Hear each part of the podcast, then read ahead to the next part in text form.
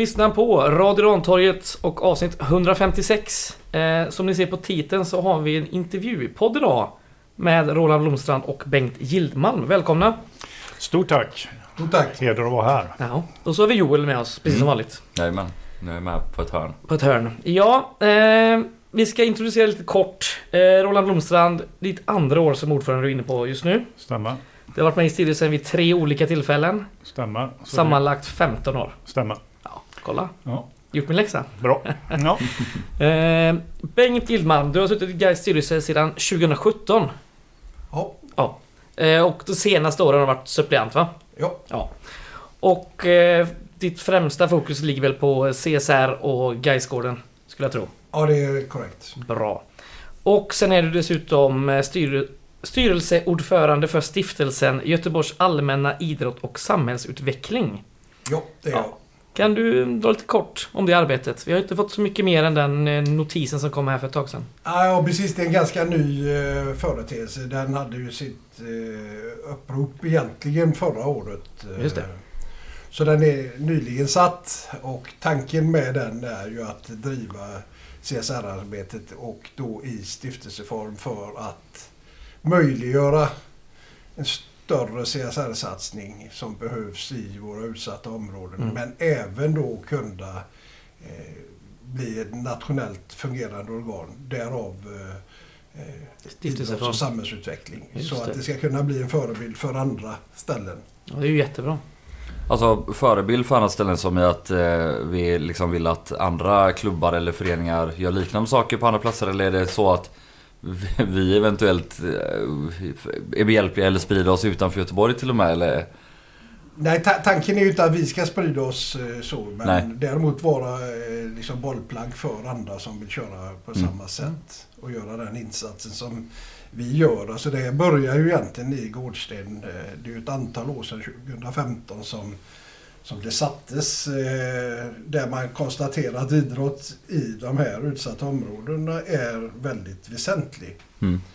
Och, och när frågan då kom så var ju Gais det naturliga valet. Och det passade ju eh, väldigt bra i, i, i Gais och, och vårt sätt att tänka. Så därför drog vi ju igång eh, fotbollsskolan där uppe. Alltså dels är det en fotbollsskola på sommaren och sen är det ju kontinuerligt eh, två dagar i veckan. Där vi eh, bemannar och kör olika grupper. Eh, med egentligen ett ganska fantastiskt resultat och ett stort engagemang. Och Gårdstensbostäder har ju haft en stor betydelse i detta också. Mm. Men det är ju betydligt fler samarbetspartners som, som är med i, i olika delar. Men Gais har ju varit med hela, hela vägen nu. Just det. Hur, hur viktigt, alltså jag fattar ju att det går ju inte bara att åka upp som guys och, och ställa sig i ett utsatt område och säga hej, kom och... Alltså hur stort arbete har det varit att engagera andra bolag och andra föreningar och andra nyckelpersoner? Eh, För jag antar att ni är inne lite grann i en sån process fortfarande kanske i Biskopsgården där vi nu håller på att starta upp det. Ja, Men- precis. Alltså det, det är ju, Micke Lindström känner ju alla och han har ju gjort ett fantastiskt jobb eh, och lagt ner sin själ i att få igång det här och håller ju kontinuerligt på fortfarande och han är, är ju med nu även i Biskopsgården. Mm. Och de första trevande stegen är nu ta- tagna i Biskopsgården. Vi har ju hållit på och eh, samarbeta med Neutrala ungdomsföreningen eh, för att eh, sätta förebilder. Eh, att ha Gais som förebild. Och tanken är ju att dra igång eh, bollskolan i Biskopsgården med. Mm. Eh, och då har vi ett samarbete med Brämagården och bostadsbolaget och Neutrala. Eh, och det är sin linda, det är precis satt. Eh, så får vi se var det kommer att landa. Men tanken är att ha samma modell som i Gårdsten men kanske utveckla den lite till så att det blir eh, seriespel så småningom för Ah. ungdomar. Okej. Under vilka, i vilka färger då? Det, det är inte Ja, färdigt, nej. det är inte diskuterat men, men det är klart att om Gais blir en förebild så är det klart att det är roligt att spela Gais färger. Ja, ja. Det solklart så. Absolut. Men, men samtidigt med respekt för föreningarna, Ja, då, ja, både neutrala och Brännagården, så, så ska man ju hålla det ganska öppet och så får man diskutera sig fram till och se vad det finns för förutsättningar. Eh, Men eh, vi har ju varit med och, och bidragit till föreningshuset som neutrala har eh, nu där uppe och man ser ju på den lilla planen som är utanför det huset, hur mycket ungdomar det bara kryllar. Mm. Det är fantastiskt att få möjligheterna att eh, sätta igång sån verksamhet Mm. Mm. och, och bidra till det. Så därav stiftelseformen. För att, att det finns ju många som har som ändamål att stötta sådana här stiftelser. Mm. Så, så om man vill hjälpa till med det här arbetet på något sätt eller om man har ett företag som vill bidra eller om man bara har några timmar över. Är det den här stiftelsen man ska höra av sig till då? Ja, det är och, det. Och hur gör man det? Ja, i, I första hand så är det till mig nu. eh, Ja. Så, för stiftelsen. Men det finns alltså en styrelse i stiftelsen. Mm. Mm. som består av ganska namnkunniga personer då och där våran eh, Jan Eliasson då är hedersledamot i stiftelsen. Mm. Ja, och eh, ditt namn och eh, kontaktuppgifter står ju på Gais eh, hemsida under kontakt. Mm. Även Roland om man vill terrorisera honom. Ja, välkommen. välkommen. Det får ni hemskt gärna göra också. Eh, ja, det ska bli spännande att följa det här, eh, både Gårdsten och, och Biskopsgårdens satsningar. Eh, ska vi gå över till Cityklubb-fragmentet? Ja, eller kanske bara en fråga till. Om, om vi nu lyckas ytterligare en utsatt, ett utsatt område i Biskopsgården, vill vi då också fortsätta jobba på liknande sätt i fler delar av Göteborg? Alltså, det, jag fattar att det inte är något nu då, men Ja, och jag, jag menar så frågan är inte så långt borta för, för vi har ju fått lite förfrågningar från andra håll också. ja. Mm. Så att, att vi är inte främmande för att ta den diskussionen. Men det, det ska ju samtidigt så ska det ju funka.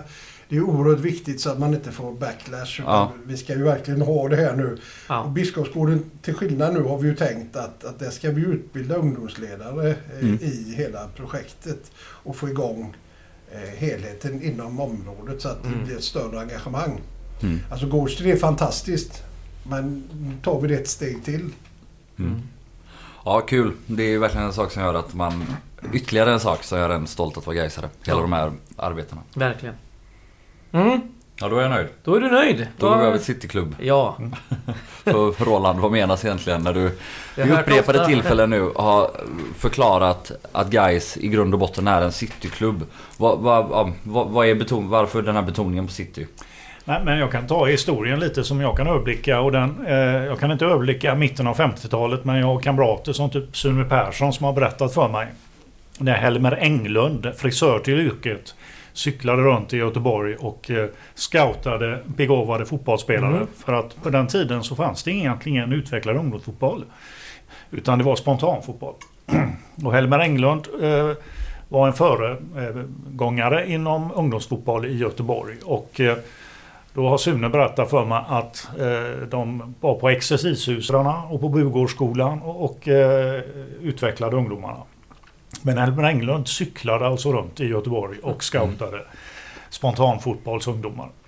Eh, och eh, sedermera när det var eh, sol eh, så klädde man om på Gamla Ullevi. Man sparkade boll på gräsplättarna mellan Gamla Ullevi och Allén.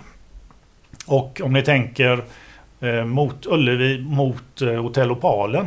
Mm. Där det idag ligger. Jag tror att de husen är byggda på 70-talet eller någonting. Ja, där fanns det den lilla planen. Just det. Där bedrevs även vad det är, ungdomsfotboll. Och sen som lite kuriosa så hade faktiskt Alliansen, Gais IFK, hade en plan i Sävedalen. Där man spelade boll. Det var ju så inte riktigt city men- det är lite kuriosa som jag får till mig via Sune Persson.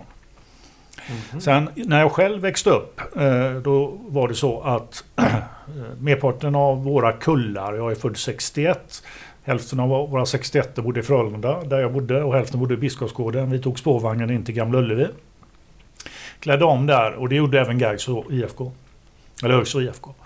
Och så sprang vi bort till Vallala. Eller Kvadraten som vi kallar det som låg utanför Nya Ullevi, en gräsplätt. Mhm. Så för mig är det väldigt så här påtagligt att vi har historiskt drivit vår verksamhet i city. mm. Jag kan utveckla det lite mer sen. Att det är för att när man blir junior då så, så flyttade man omklädningsrum från Gamla Ullevi till Vallala. Och då var både IFK Gais och ÖIS juniorlag där tillika A-lag, B-lag, Gais, ÖIS, IFK. Mm. Sen när mina första, jag spelade ju två år i A-laget, det var 1980-81. Då, eh, jag vet faktiskt inte när Kamratgården bildades. Eh, det kanske du vet Bengt, men det är någonstans i, i 80-tals, eh, Ja, lite det är nog tidigare. lite tidigare skulle jag tro. Ja, lite tidigare. Och det var ju inte, menar, det var ju en gräsplan på Vallala.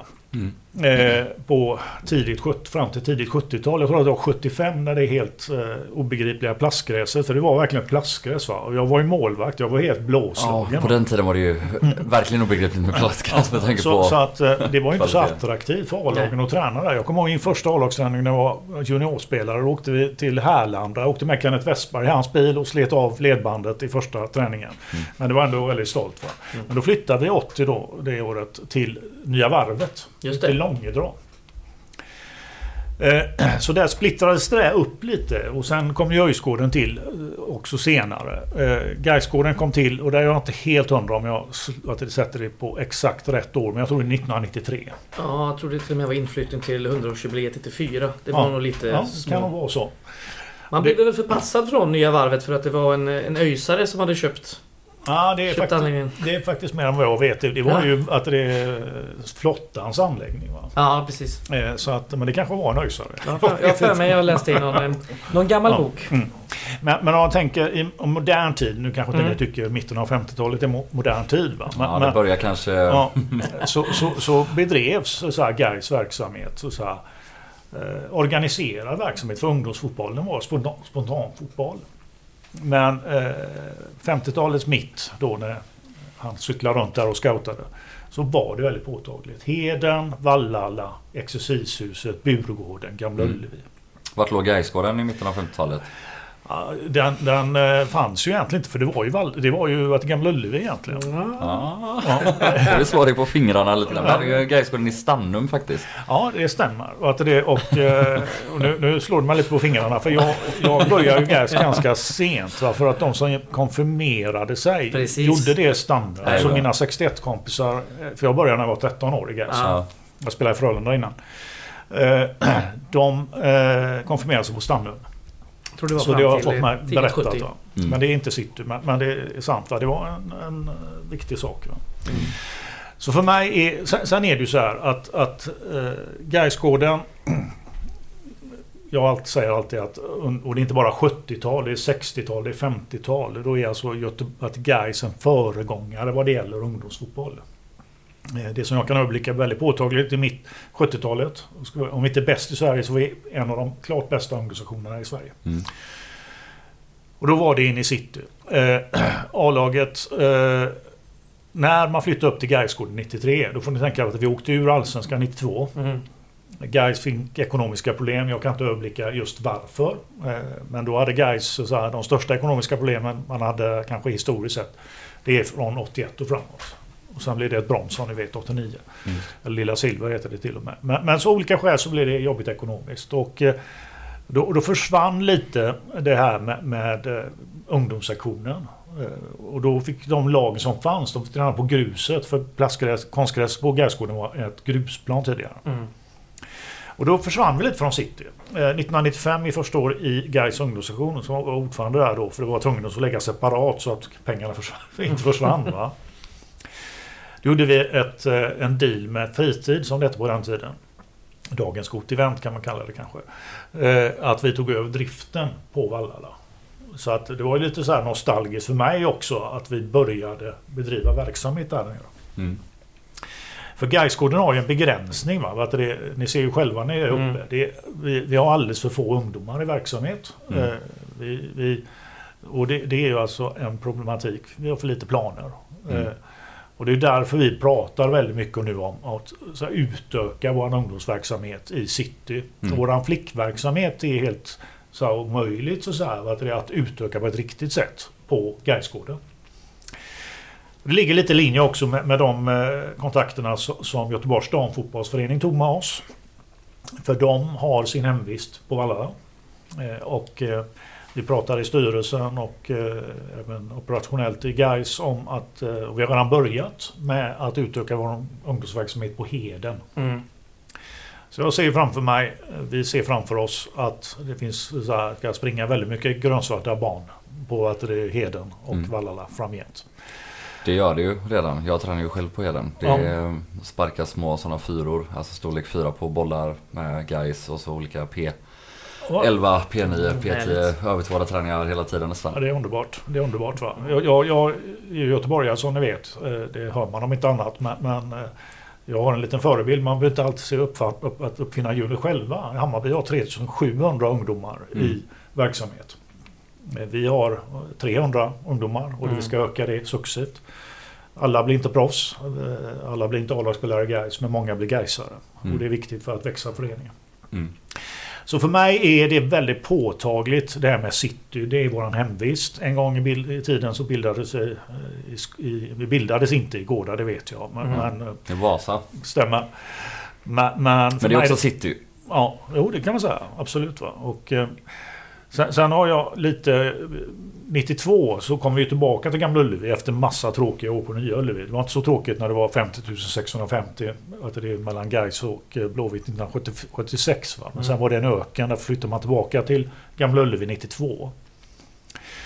Eh, för att det skulle bli lite mer eh, så här stämning. Sen, sen var faktiskt jag med, för det var så att vice ordförande i Gais IFK var med eh, och utvecklade, vi kunde inte så mycket om att bygga arenor i och för sig, men, men med Higab, Mm. det som blev klart 2009. Ja, de kunde inte heller så mycket om att bygga arenor. Kan vi det konstatera med så. facit i hand. Vi, vi var faktiskt i Duisburg och kollade på en arena, det kanske blev så att det blev den. Jag vet inte. Men, men, eh, och det var det väldigt påtagligt 92 att det var Alliansen, Gais, ÖIS, IFK.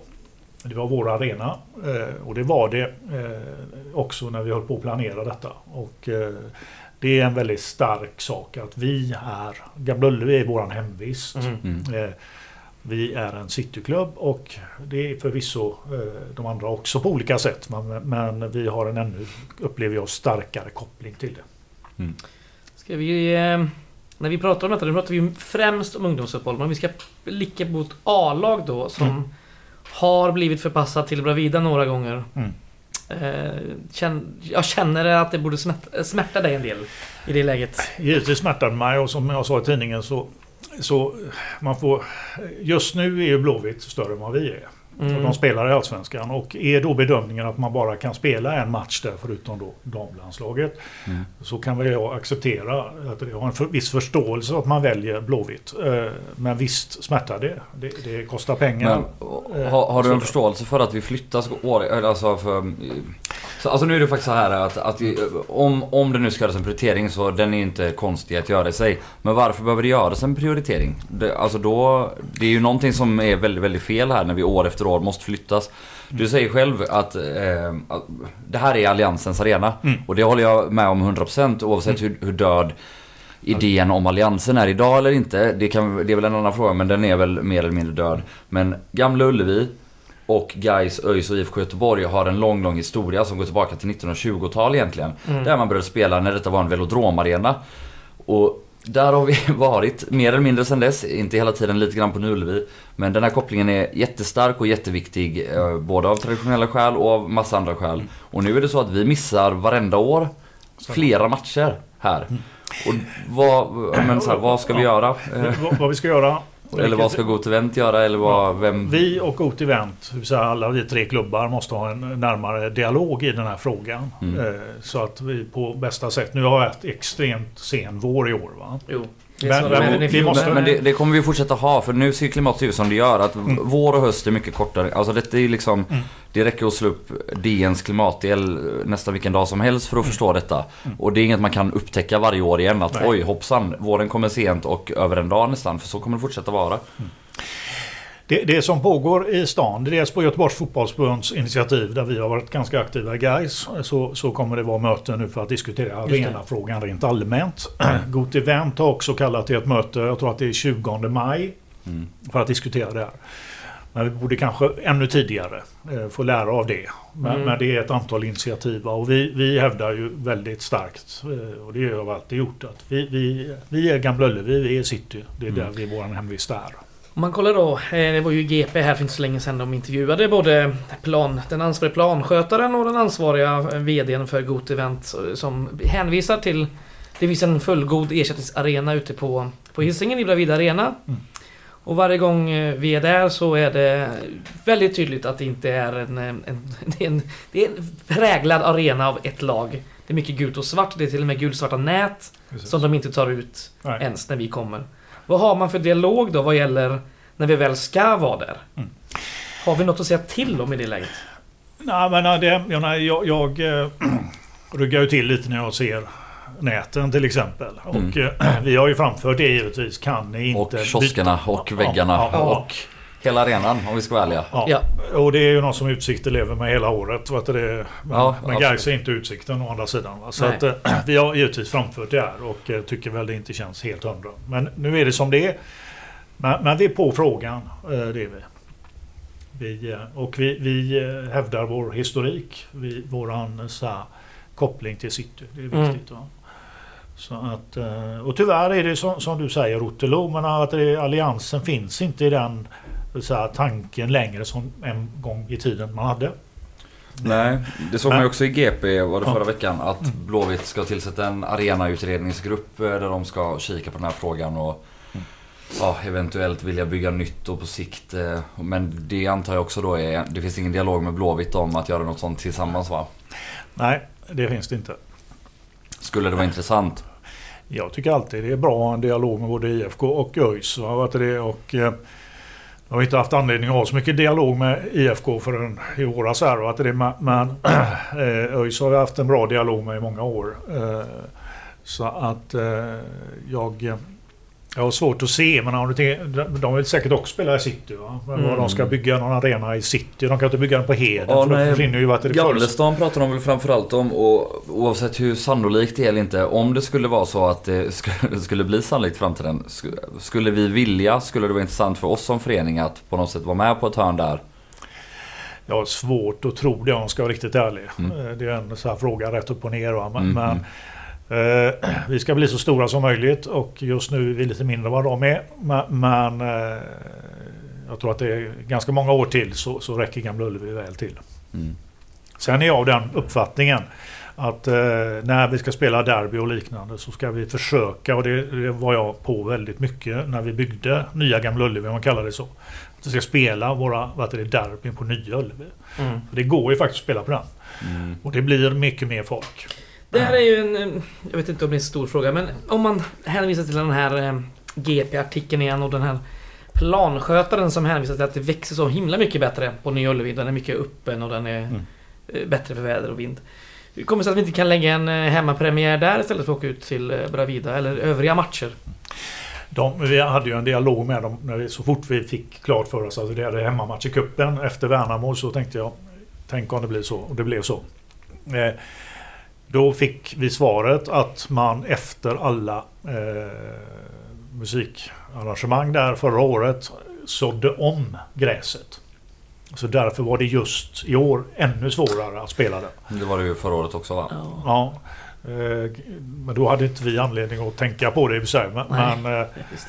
jag, jag, eh, men jag skulle ju förorda att spela på Nya Ullevi istället för att spela ute i Bravida. Ja. Men, men vi försökte ju givetvis lägga, för hade vi spelat vårt derby i kuppen hemma så hade vi ju säkerligen haft 20, över 20 000 Mm. den matchen. Inte mer. Borde vi riva Gamla Ullevi? Nej, det tycker jag inte. Varför inte? Nej, jag ser inte. Man att det, då blir det en arena mindre i, om vi inte ska bygga upp en ännu större där. Va? Och att det, Ja, då får kan, man- kanske bara bygga upp en, en ny i ungefär samma storlek som är bättre. Alltså den är ju uppenbarligen helt felbyggd. Vi kan inte ha bra gräs, det är för lite loger. Mm.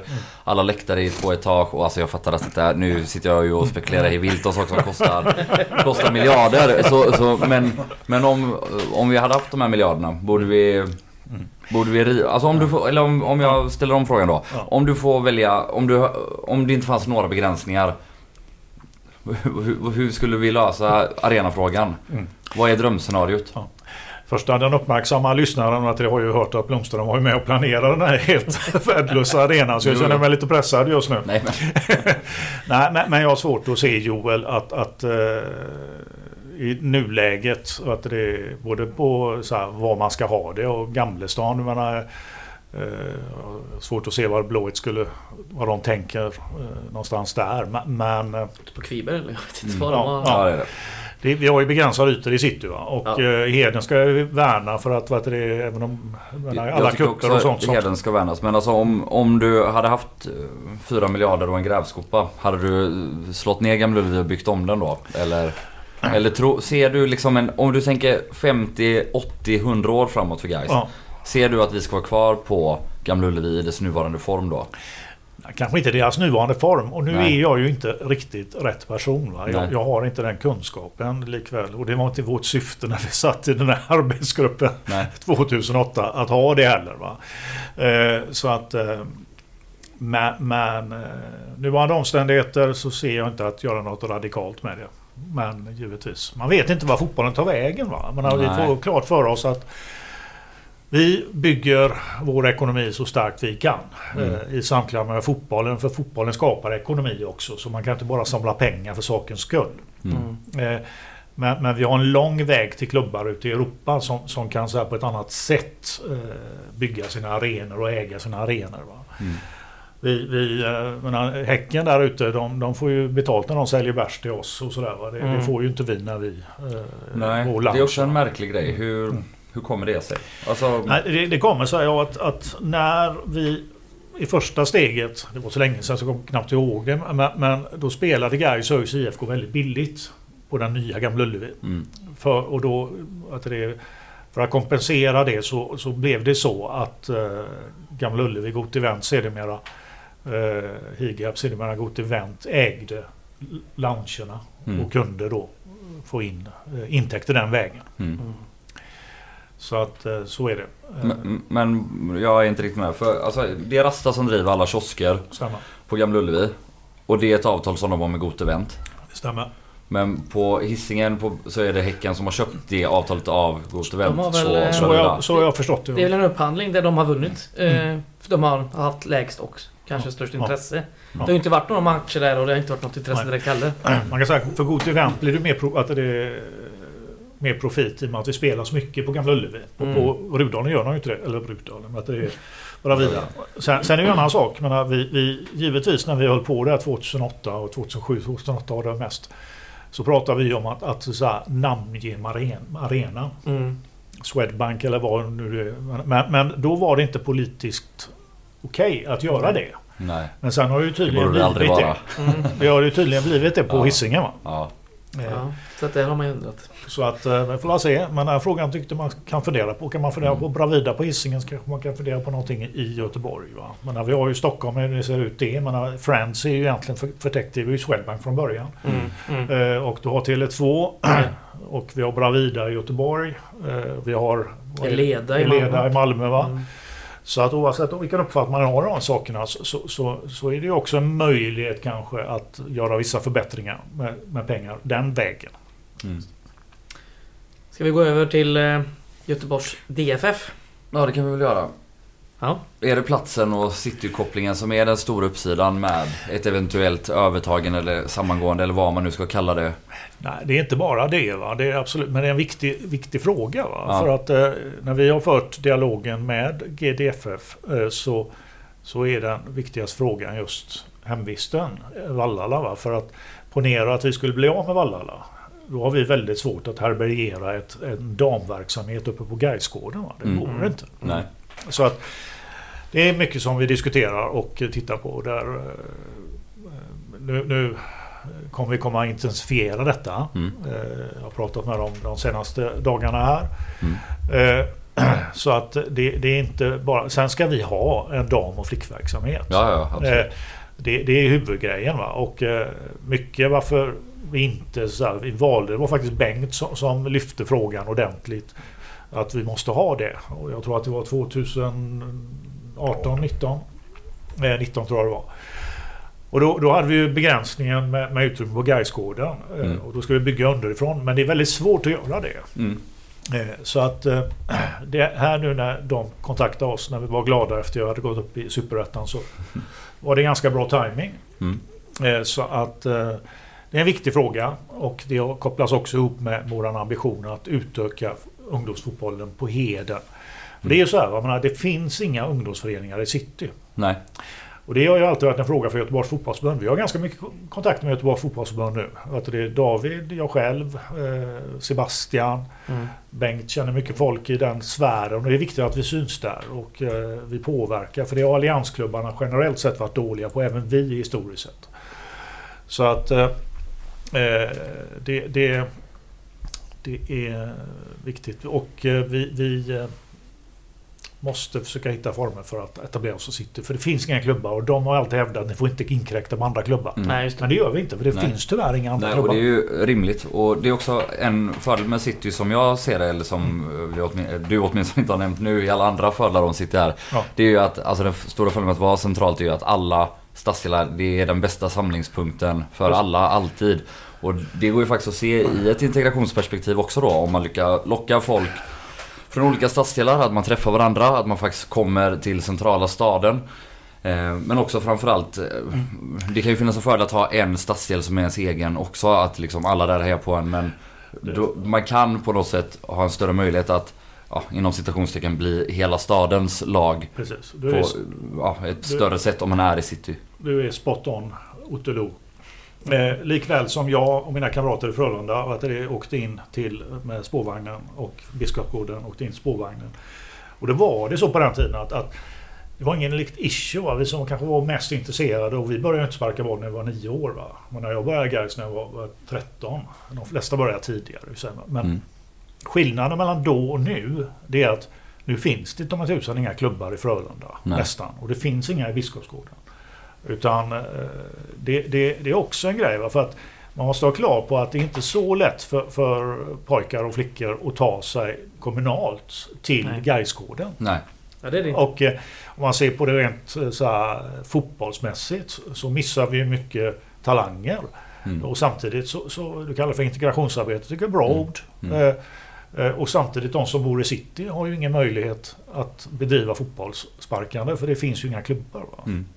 Mm. Så att det finns mycket som, som är eh, i samklang där. Mm. Och jag, jag gillar det för att, att eh, eh, likväl då som Bengt berättar här att det är med Biskopsgården och eh, eh, andra ställen. Så, så, men många av dem de är i sina förorter. De kommer inte in Mm, till stan. Och då blir det väldigt svårt att integreras.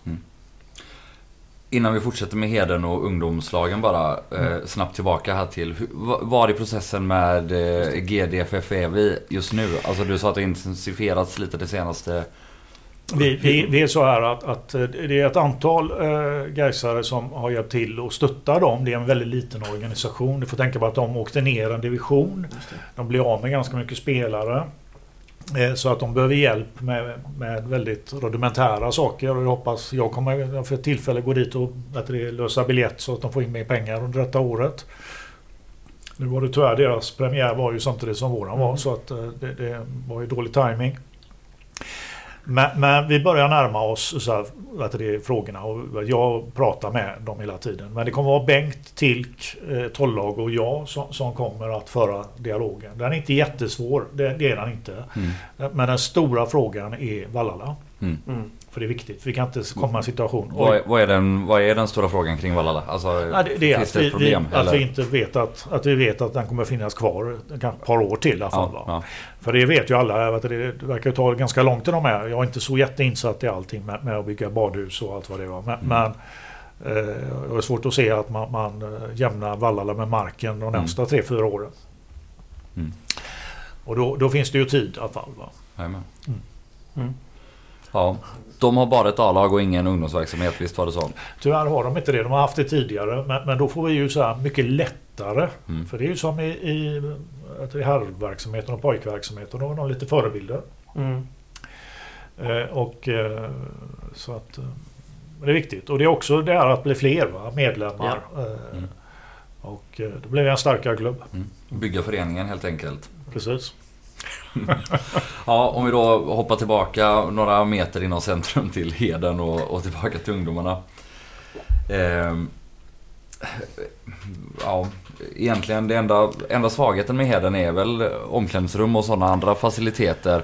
För om vi talar om att bygga klubb och bygga känsla och så. Mm det, går, det är klart att det går att göra eh, för de äldre på Gaisgården. De kanske kan ha nästan sitt egna omklädningsrum och, Ja, och man ja. samlas. Men på Heden, är det svagheten då med den här Det, centrala det, platsen? det, det är en svaghet med det. Va? Och, eh, sen, sen är det ju så här, har jag förstått av olika skäl, att, att ungdomar menar, duschar inte på samma sätt som man gjorde när, jag, när vi var unga. Nej.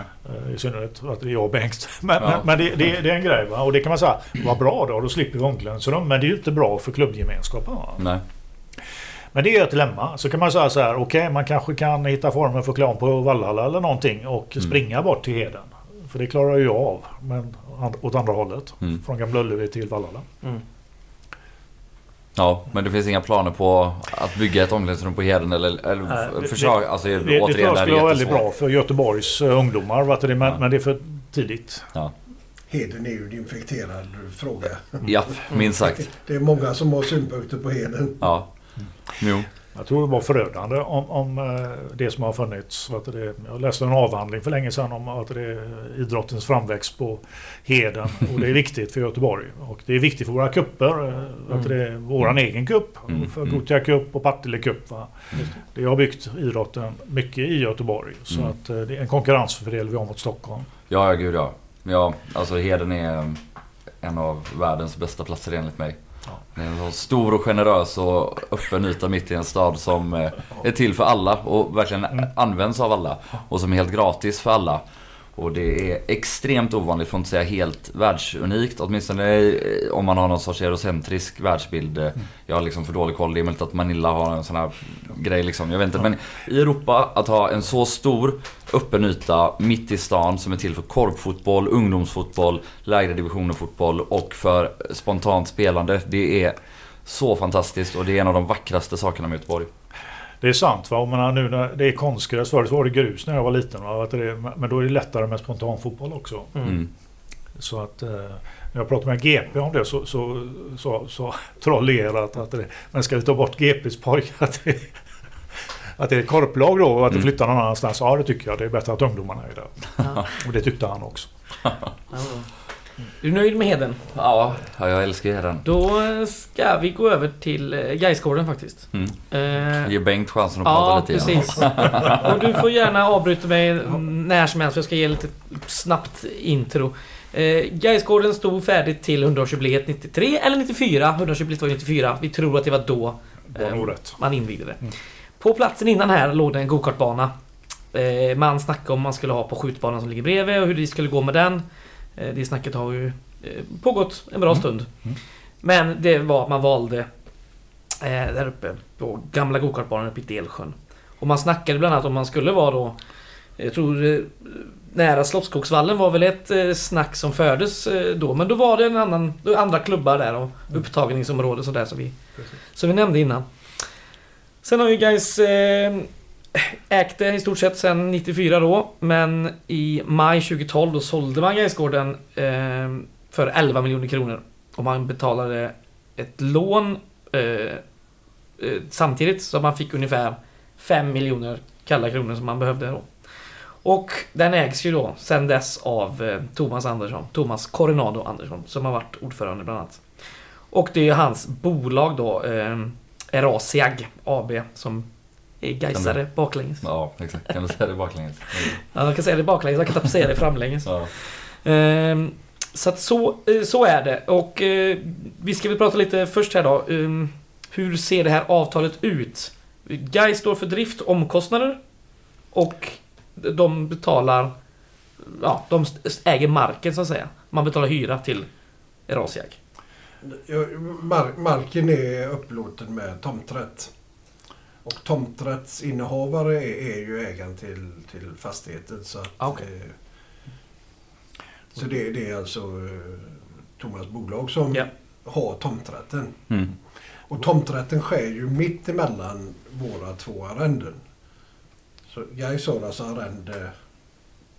Alltså båda planerna Just det. är arrendemark Mm. I två olika avtal. Mm. Okej. Mm. Eh, planerna de står, nu kollar eh, årsredovisningar och sådär och kollar man på mark och anläggning då är det den kostnaden, eller så den, eh, vad ska man säga, värdet det är planerna i sig. Det, men vi fick frågan på årsmötet att, att vi hade lån. Ja, precis. Och det, det är ju ett lån. Vi betal- betalar cash också. Men, det var ett lån för konstgräset när vi byggde om det. Ja, Som det amorteras ganska mycket på per år. Just det. Och där nämndes det även någonting då om att det går att lösa det lånet redan i förtid här i sommar, eller? Nej, det, det, det går det ju förvisso. Men, Ja. men eh, cash is king lite va. Så att eh, Mm. det är inte på agendan just nu. Nej, vet inte. Nej. Alltså, det är ju finansieringen utav konstgräsplanen. Men det, det är ju också, det måste man ha minnet att eh, där hade ju Thomas nyttjanderätten på eh, konstgräsplanen. Och den har, har vi ju fått tillbaks nu. Just det. Så det är därför vi har kunnat göra det möjligt. Så att eh, lånet ligger ju, och det är alltid kopplat till ett tioårsarrende som kommunen måste ställa upp med då. Så Mm. att, eh, och det har vi fått till nu då. Mm. Så att vi är ganska trygga nu med planen och den avbetalningsplanen vi har. Mm. Sen var det ju en hel del egenfinansiering. Det ska vi ju komma ihåg att det var ju många som bidrog till att, att planen verkligen kom till. Mm. Inte minst då trogna Gaisar i Mm. vanlig ordning. Just det. Och de ska man inte glömma i det här fallet. Va? För att det är många som har möjliggjort att, att det gick att göra. Ja, precis. Ehm, hyran som vi betalar till eh, Thomas bolag. Ehm, vad har vi? Vad ligger det på? Man kan säga så att, att eh, Thomas efterskänker en del Ja, av det. Plus att han ger oss kontantinsats. Eh, kan inte nämna exakta belopp. Mm. Men eh, under de första åren när det var väldigt, väldigt tufft så var det sällan Thomas tog ut någon hyra överhuvudtaget. mm. Eh, Då var inte jag aktiv i GAIS styrelse men jag vet ungefär hur det låg till. Tack för det Thomas. ja, Ja. tack. Mm. Eh, ja, men då... ehm, Vilka, vi intervjuade ju ehm, klubbchef Magnus Sköldmark här i vintras. Då nämnde han ju då att hyresvärden, det vill säga Thomas, eh, gjorde lite löpande investeringar eller förbättringar på faciliteterna. Det var dels LED-lampor man ehm, har fixat till. Det var väl uppfräschning av ungdomslagens eh, omklädningsrum. Ja. Eh, och lite sådana där grejer. Påverkar det? Kostar det något eller är han lika givmild och generös som det är? Samma avtal liksom. Nej, det, alltså, det påverkar inte själva grundavtalet. eh, Utan det är ju så att, att vi ansvarar ju för det underhållet. Och det är, ju inte, det är inte ovanligt att det är så i hyresavtal på den öppna marknaden. Nej, just det. Eh, Så att man gör ju det. Så att det här är ju underhåll som vi har gjort. Och vi har ju tillskapat nya omklädningsrum och fixat i ordning. Eh, Så det är ju det är mycket bättre förutsättningar i, i, i lokalerna idag än vad det har Mm. varit på väldigt, väldigt länge. Just det. Det som du det hänvisar till här, de här extra eh, insatserna, det har inte ökat vår hyra på något Nej, sätt. nej. Utan det, det har varit en gåva från Thomas. Mm. Så Eh. tack igen. Ja, ja det kan man inte nog säga. Tack Nej, Thomas. tack. Eh, Just eh, kanslibyggnaden pratade vi också om i, i vintras med, med Sköldmark. Och det är ju ett fritidshus i grund och botten. Det är tre, fyra byrsor egentligen. Ja. Mm. Precis. Mm. Och det har väl varit, inte mögel, men det var ju någon luft som underifrån. Det kan du bättre Bengt. Ja, vad, är, vad, är, va? vad är status på det? Ja, men alltså status är, är ju att byggnaden fungerar men det har ju varit dålig lukt. Ja. Och, och vi har ju utrett varifrån den kommer. Och vi är inte helt hundra säkra ännu. Då. Okej. Men, men eh, vi vet i alla fall att vi kan vistas i byggnaden men det blir Mm. ju svårt att använda de mindre kontoren fullt ut. Ja, okej. Ja, och har varit. Men vi har ju gjort en hel del åtgärder, prövat med olika metoder. Eh, och vi fortsätter med det. Men det är klart att, att det är ju en önskemål att kunna göra en större insats med kanslibyggnaden. Mm. Alltså, Och vi, även ersätta den gamla som vi fick riva som var helt slut. Som Ja. stod jämte. Va? Så där vi skulle kunna ha kioskverksamhet och annat. Va? För det är ju det som saknas lite på Gaisgården. mm. Vi har ju inte de möjligheterna riktigt att kunna se, alltså ha en kiosk eller möjligheter till varm korv och det här Mm. vanliga. Mm. Som finns på de allra flesta gårdar annars. Mm. Ja. Ja, om vi tar mer, alltså hur är status på övriga byggnader? Och vi vet ju att vi har en ny konstgräsplan som är fräsch och fin. Vi har en ny läktare där bredvid och en liten läktare vid gräsplanen. Men, och kansliet är lite sådär, men ska gymmet snart rustas upp? Det byggdes väl 2003? Alltså det började också bli till år. 2007. gym- 2007, gymmet, ja. eh, har, har vi gjort en stor insats i för tre år sedan nu. Och Ja. Renoverat och tagit lite nya maskiner. Och, Mm. så det, det, är, det är ju hyfsat. Det finns ju alltid önskemål men, men det som är nu är ju att, att få till eh, eh, inspelningsmöjligheterna då. Alltså Vimeo eller vad det nu Mm. slutar med. Alltså spela in matcher. Ja, och, precis. ja. Att kunna, så, så det är ju det som är närmast nu, att kunna ställa upp sådana fundament och, och fixa till det. Mm. Sen är det ju naturgräsplanen eh, som vi har gjort insatser på som vi ska fortsätta med att Mm. göra insatser på. Sen är ju naturligtvis drömmen att, att kunna få ett arrende till så vi kan bygga en helt ny plan. Mm. Eller ännu roligare att eh, få till drömmen om en inomhushall där Mm. uppe nu. Vilket ju då möjliggörs av eh, att skyttet då, eh, som ni vet, det ska ju, man har ändrat i detaljplanen nedanför Gaisgården, alltså det var, nedanför våra naturgräsplan. Där är ju en helt ny detaljplan och där ska du det. bygga ett stort skyttecentrum. Mm. Det blir ganska stora byggnader där. Va? Och det möjliggör ju för hela den diskussionen.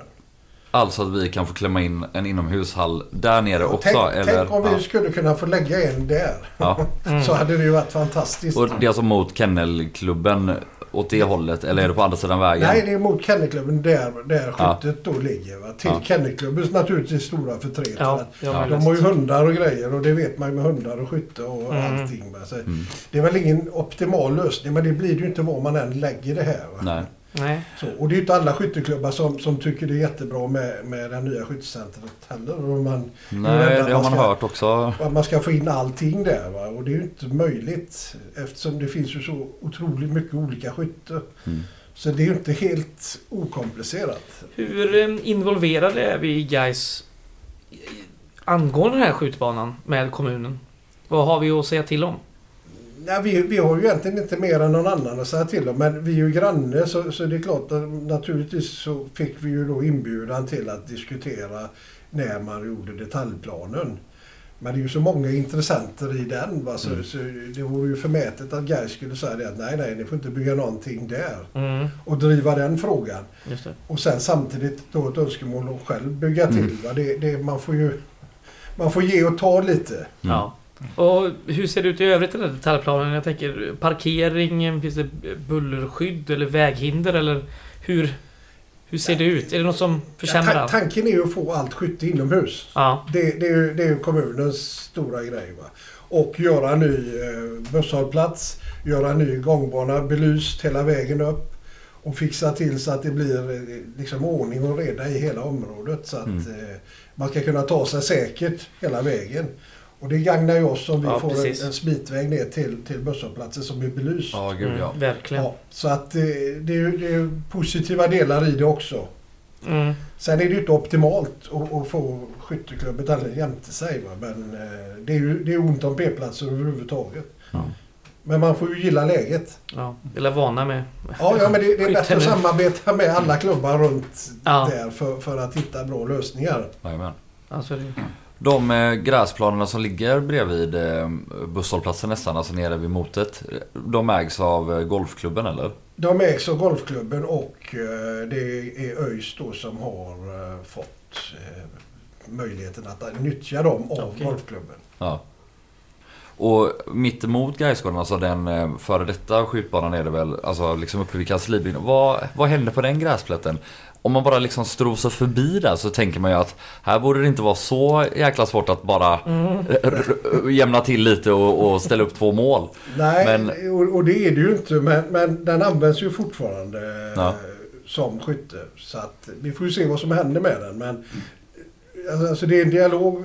Alltså jag har ju dialogen med, med Park och Natur då som, som är eh, tomträtts och arrendeupplåtare. Mm. Till skillnad från, från fastighetskontoret som alltid har varit innan. Men nu har man Mm, gjort om mm. hela kommunens organisation. Så nu får man ju lära sig nytt igen. För nu kommer det bli en av de här fyra klossarna som kommer att ansvara för det här. Eh, och, och jag är inte hundra insatt i var, var det landar. Mm. Mm. Men, men hela förhandlingen har- ju tidigare legat med Park och Natur i Delsjöområdet. Just det. Men nu blir det ju en annan enhet som kommer att ha en hand om det. Mm. Mm. lite kuriosa där. Att jag ringde Bengt för att eh, när vi åkte, jag var säkerhetsansvarig mot Östersund. Så jag åkte Mm. buss Det gjorde väldigt mycket. bra. Mm. Det, det var ett väldigt säkert evenemang. Ja, ja. Jag kände mig trygg hela vägen. Ja, ja, det känns bra. Men det var kul. Men, men då stannade vi till i Malung. Ja. Eh, och där fanns en inomhushall som Kenneth hade fixat. Och de, så stod jag och pratade med några trevliga ledare där, för de tyckte givetvis det var lite kul när Gais kom på besök. Och de hade snickrat ihop den här konstgräsplanen och eh, eh, taken och hela byggnaden för 16 miljoner. Det var några år sedan i och för sig. ja. Men det var ganska ro roligt för att, att det, det är fotbollsklubben där som äger Malungs dansbandsvecka. Mhm. Okej. Så de gör Så att- skitmycket pengar på det. De gör jättemycket pengar så hela den det är inomhushallen hade dansbandare eh, runt om i Sverige Svarta finansierat. danspengar. Så vi kanske ska fixa en dansbandsvecka i Göteborg. Uppe i Delsjöområdet. Ja, ja, det, blir nog svår, mer svårsålt än billotteriet. Ja. ja. Eh, på tal om just Gaisgården, för jag tror det kanske var... Det var nog inte i höstas, men hösten innan. Det var en sån där eh, fixardag uppe på Gaisgården när folk fick ställa upp ideellt och måla och snickra och bära skit och allt möjligt vad det var. Är det någon sån eh, planerad? Nej, både ja och nej. Alltså, vi, vi, vi har en fantastisk eh, arbetslag eh, bestående av Cityklubben och, och äldre, då, tyvärr bara herrar då. Mm. Det är inga damer än så länge. Men gör ju ett fantastiskt jobb och, och eh, kör ju onsdagar. Eh, antingen varje onsdag eller varannan onsdag. Men, eh, och så gör man insatser och gör lite planer för vad som ska hända. Sen har vi dessutom ett arbetslag som, som Lennart Myrbeck då eh, är ansvarig för och, och har ju också gjort fantastiska insatser. Så tanken är ju nu att för, försöka få ihop det här till en helhet. Och då skulle man ju kunna sätta upp en sån här arbetsdag där, där man kan ta in fler så att det verkligen finns en planering när man kör en arbetsdag. För att det kommer folk och så har man ingenting att sätta händerna på dem. Nej. Det är döden. Ja, Så, så får det inte vara utan då ska det vara planerat och det ska finnas grejer, det ska finnas verktyg och allting ska vara på plats. Mm. Eh, Så, så den, är, den är inte bortglömd på något sätt utan det ligger med i hela det här. Men eh, eh, jag är så glad att Cityklubben hjälper till med det här. Eh, Mm. och Ledda av då eh, Jan-Ove eh, Andersson, våran gamla gaisare också. Och Jag förstår eh, gamla Gaisare att det stöter på också och hjälper till. Ja visst, Ja. det är fantastiskt. Ja, det var ute på um, Guys uh, Instagram tror jag, härom veckan. Man såg uh, Oscar Larsson gå där uppe och, Ja visst. och skrota, skrota lite på konstgräset. Hasse är där och alla är där. Så jävla fint. Ja. Det är det enda som har sparkat mig på benen faktiskt, det är Osborn Larsson. Den enda. Jag var ju målvakt alltså, och är inte så sparkad så ofta. Men Osborn, men han är, han är väldigt snäll Osborn. Ja, det Ja, det är han. Han är trevlig. Eh, Ja, det är fantastiskt att det engagemanget har, har Ja. kommit tillbaks. Det var ju lite si och så ett tag va? Men, men nu är det tillbaks och man känner ju att det lever och att, att det är ett engagemang. mm. Ja. Men är det, är det tät kontakt så att säga? Jag tänker kanske framförallt med eh, personalen och, och Sköldmark i spetsen som... De har väl en hel del åsikter kan jag tänka mig på dels kanslibyggnaden då. Eh, Har de någon sorts säga, någon lista på en milslång lista på hur mycket skit de vill? Nej, det är, det är inga milslånga listor nu. Alltså, det, det, Det är bättre än det hade varit. ja, de. det, det har varit en milslång lista men det är det inte nu. Det, Mm. det säga. Och, och det, det vet ni också att byggnaden som ligger emellan den, den är ju våran. Mm. Eh, även om den står på, på tomträttsmarken. Eh, Och Ja, även den är ju hyfsad va. Men, men eh, alltså där eh, akademikontoret Mm. är, va? så att det, alltså vi, vi har rätt goda förutsättningar där uppe så som det är. Men det är klart att vi, vi lyssnar in hela tiden. Ja. Ja, och, och vi har ju gjort åtgärder och, och vi har ju satt in eh, ny värmepump. Alltså, Det märker ni ju nu att det blir lite svalare där på sommaren än vad det kanske har varit innan. Mm. ja, det är bra. Så, eh, men det, det, alltså allting bygger på, alltså det skulle vara ännu roligare att kunna göra Gaisgården mer attraktiv. Att, kunna Mm. ta hand om föräldrarna när de kommer. Ja, precis. Så de har någonstans att vara och, och få in det här. Ja. Eh, Alltså sån del. Så det, det är en dialog med, med kansliet i dessa frågorna. Skulle vi behöva äga Gaisgården själva helt och hållet för att lyckas genomföra allt detta? Alltså nu talar vi då på lång sikt både att kanske ägarna själva och också få Nej, till det, allt. det, det, det är väl en, ja, det, det, jag ska inte säga att det är en dröm. För, för det är en hö- högst realistisk dröm. Ja. Alltså det, det är nästan ett mål Mm. att köpa Mm. tillbaka Gaisgården. Ja. Och det finns liksom inga motsättningar i det. Va? Det, det, det är ju en affärsdiskussion bara och, och så hittar man den och möjligheterna finns. Så det är klart att, att Gais önskar ju köpa tillbaka gården. Va? Mm. Mm. Och det önskar ju Thomas med. Det, Ja, Ja, såklart. det, ja. Så, så det, är ju fan, det, är, det är fantastiskt att vi har haft Thomas. Ja, verkligen. verkligen. Och har. Och, och att, att, att, vi, att vi disponerar Gaisgården i, i egen regi. Ja, Mm. Ja, ja verkligen. Eh, vi har ju hört, och det har ju ni pratat om, att det, det, är, det är trångt på Gaisgården. Vi är många ungdomslag som, som ska få plats. Och det är väl främst konstgräsplanen. Eh, Gräsplanen är väl vigd till A-laget. Eh, Det är primärt. Det är nästan bara A-lag som är där. Ja. Eh, Nu kan, nu, det har varit några U19-matcher och U21-matcher där. Men det är primärt A-laget. Ja. U21 spelar nog det ganska mycket. Så hur många så att säga, aktiva lag är vi, har vi ute på konstgräset? Ja, herregud, men vi snackar 300 ungdomar egentligen. En del är på Heden Ja, eh, då och då. Eh, Mm. och, eh, men det, det är alltså väldigt mycket. 300 på en plan. Nu är det inte 300 men så att det är 200 i genomsnitt då kanske. 200-250. Mm. Är det också uppdelat, alltså det är de lite äldre lagen på Gaisgården och de yngre på Heden? Eller? Ja, de allra yngsta, det är ju de vi har fått tider på. Vi Ja. började för tre, fyra år sedan när jag ringde för förbundet första gången. Mm. Att få tider där. Och eh, det är just det med GPs korplag och andra som Mm. Jo, är där. pushers. Pushers. ja exakt. men, men det ska vi också ha klart för oss att naturlighetsplanen det, det är ju en ambition att få den så stark och hållbar. Så att vi kan öppna upp den för fler. Ja. Det är solklart så. Mm. Mm. Och det arbetet har vi inlett men vi, vi ska intensifiera det framöver nu då i, i närtid. Mm. Mm. Så om vi sammanfattar nuläget på Gaisgården så är det A-lagsdel och gym är hyfsat up to date och bra. Åtminstone så att det inte behövs några åtgärder nu. Konstgräsplanen, kanon. Där ska det bara upp en Vimeo-ställning som man kan filma.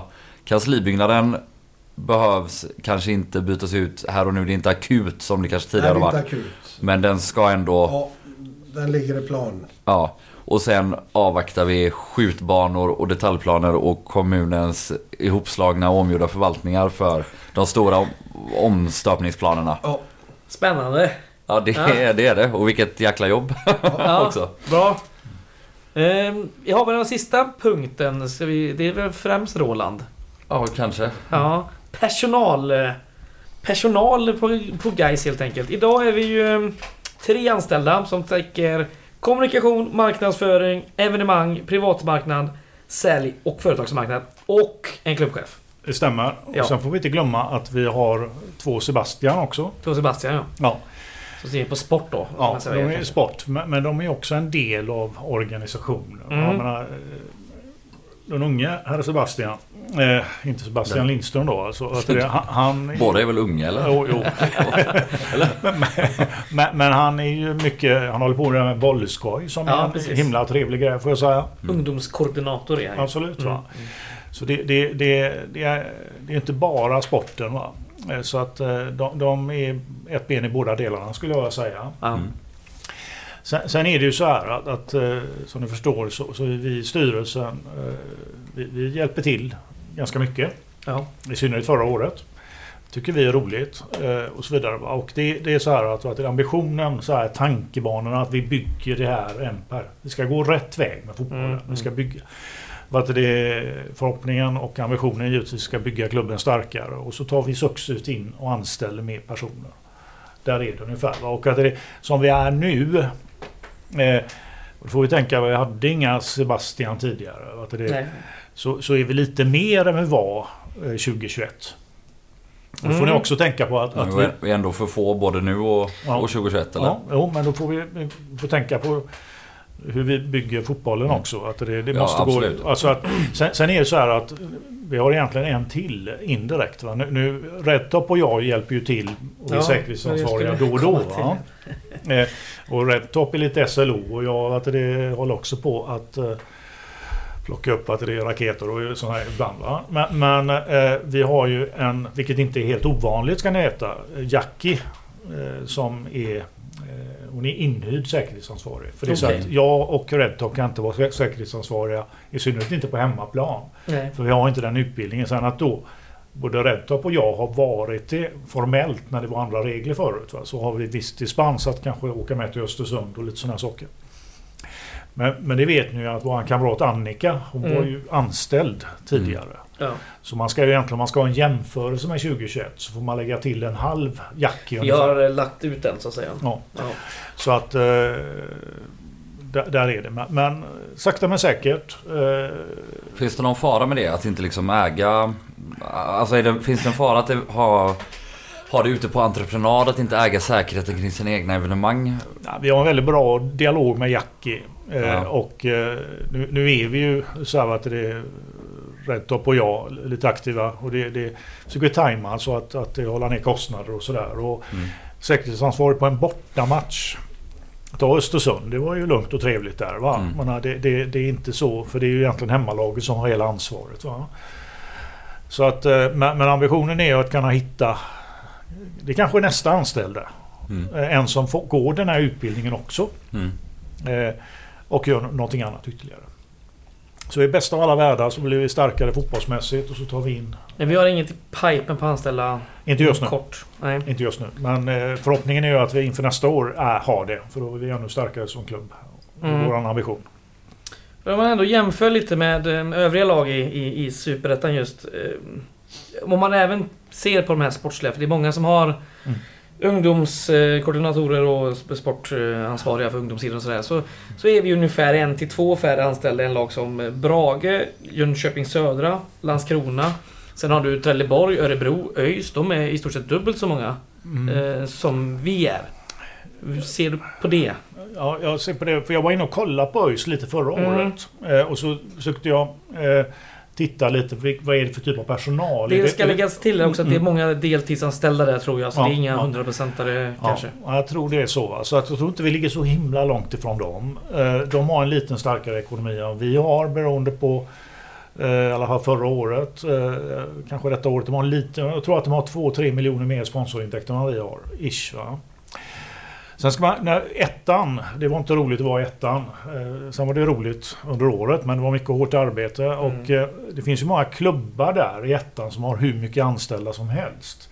För de har en mycket större ungdomsverksamhet. Eh, då kan man få in eh, större kanslier som kan hjälpa till med både det ena och det andra. Just Jag är väldigt imponerad av sådana klubbar som Sandviken till exempel. Vi är ju så beroende av fotbollen. Mm. Det bara är så. Eh, och, eh, men vi får inte vara dumdristiga och bara bygga fotboll va? och hoppas att det går bra. Utan vi måste göra det andra också. Samtidigt så, så, eh, så har vi lite mer kostnader mot andra klubbar. Jag vet inte hur Sandviken, men du vet, ute, ute i landet, de här klubbarna som spelar ettan. Många av dem får väldiga billiga planer att spela på. De får billiga träningsanläggningar jämfört med vad vi har. Eh, Det är mycket billigare än att spela på Gamla Ullevi och så vidare. Mm. Mm.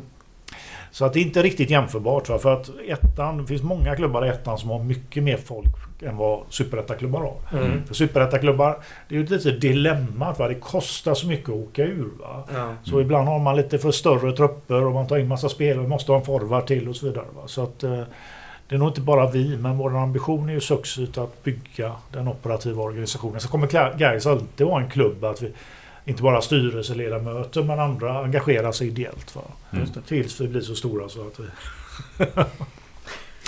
just då kanske. Ja. Kan vi göra det. inte just nu.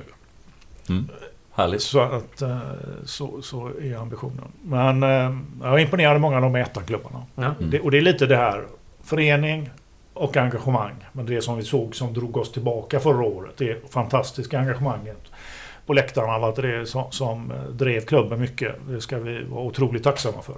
Mm. Bara kom att tänka på en sak, att det, vi, vi är väldigt tacksamma till våra supportrar. Eh, En sak som vi inte är så tacksamma för, det är till- tillfälle att säga det. var Att det är matchen mot Blåvitt så sattes det upp klistermärken i, på Bravida Arena. Och det görs på Gamla Ullevi hela tiden. Mm. Bara Blåvitt-matchen kostar oss 20 000. Mm. Så snälla fortsätt att stöd på det fantastiska sätt ni gör, men inga klistermärken. Mm. Fick jag sagt det också? Fick jag sagt det också? Ja, På det arenan. jag tänkte vi skulle beställa nya klipper till eh, podden. Man får väl lugna mig med det då. Jo. Ja men vi kan väl uppmana dem att sätta upp jättemycket klistermärken men gör det på stan. Har du fler eh, frågor om personal eller?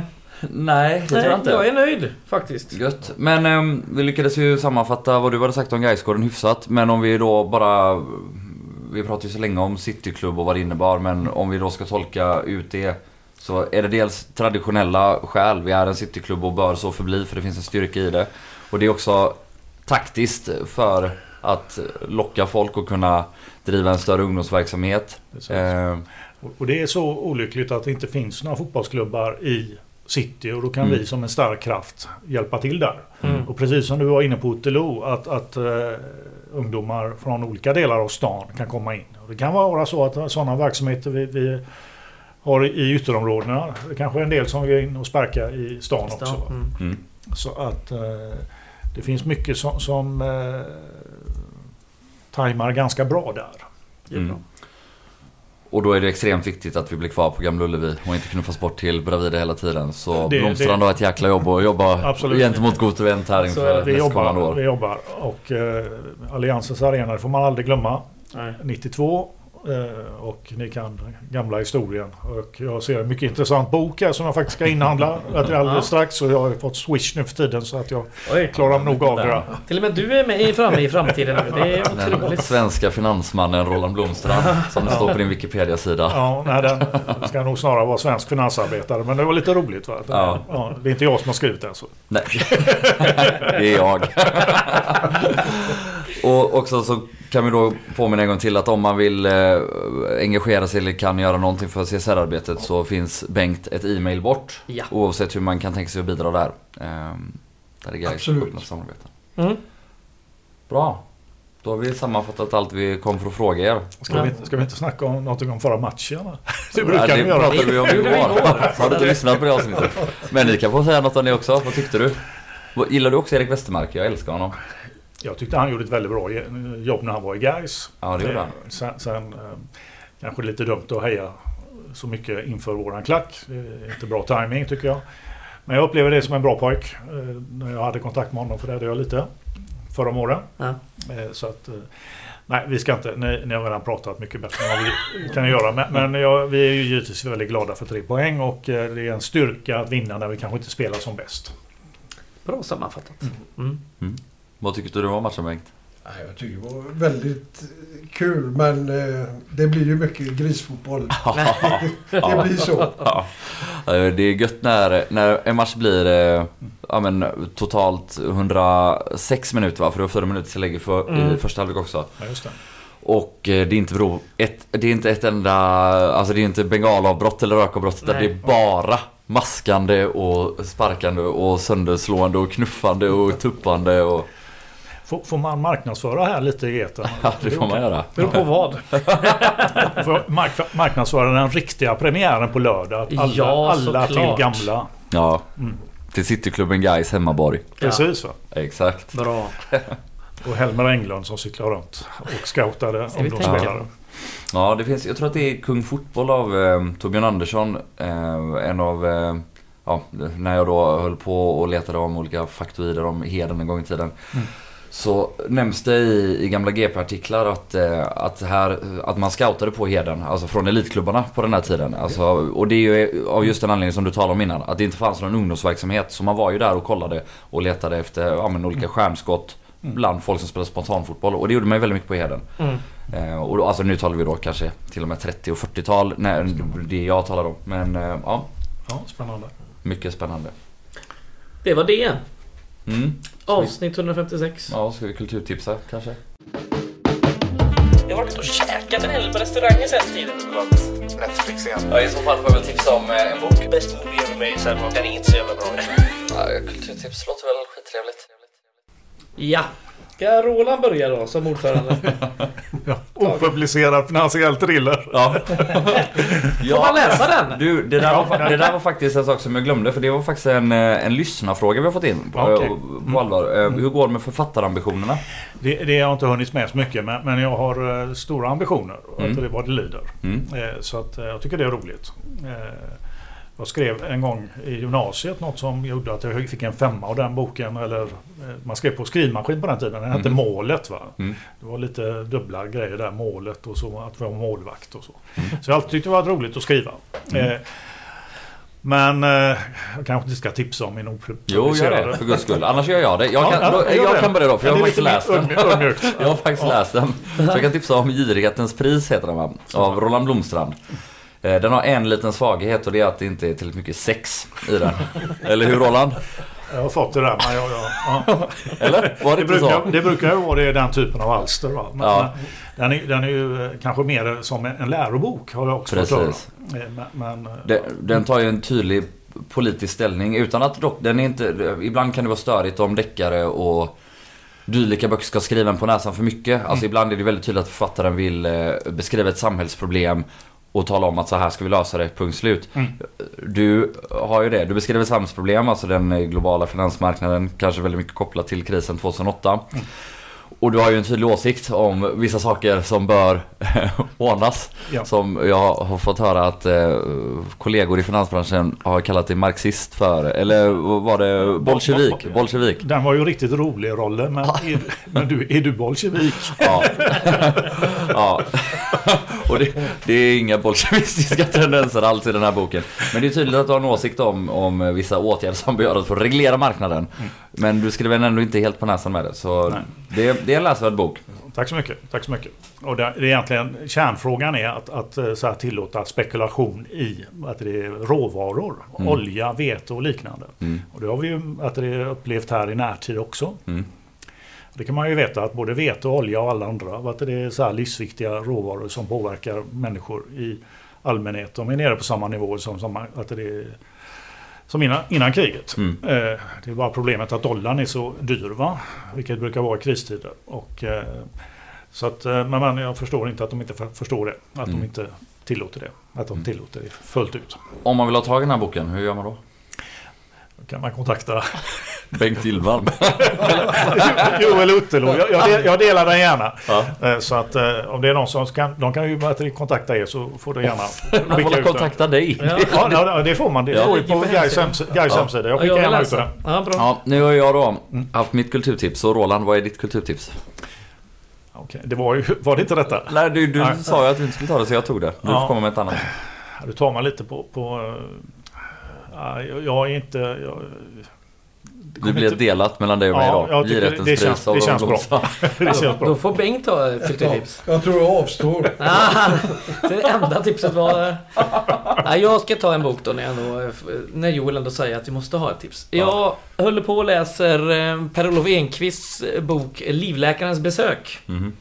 Eh, som handlar om den galne kungen Kristian VII av Danmark. Och eh, hur en tysk livläkare helt enkelt styrde Danmark under eh, fyra år när eh, kungen var galen. Väldigt bra faktiskt. Där fick Ja. Augustpriset 1999. Mm. Jag läser om det i historisk Mm. media. Det finns mycket eh, gött där. Mycket som händer. många galna kungar genom Mm. åren. Ja. Har ni, har ni någon favoritkung på rak arm? Erik den fjortonde. Ja, han var också tokig va? Karl XI med reduktionen var ganska kul. Ja. Gustav Vasa som byggde Sverige. Det är, ja. Den största myten Ja. någonsin. Jag säger Henrik den åttonde, han var ju också tokig. Ja, På många fan sätt. vad mycket goda grejer han gjorde bara för att få gifta om sig och sådär. För att Mm. påverka världshistorien. Ja, härligt. Det var det avsnittet. Vi tackar eh, herrarna för att ni kom. Mm. Tack så jättemycket och jättekul att vara med i Ja. podden.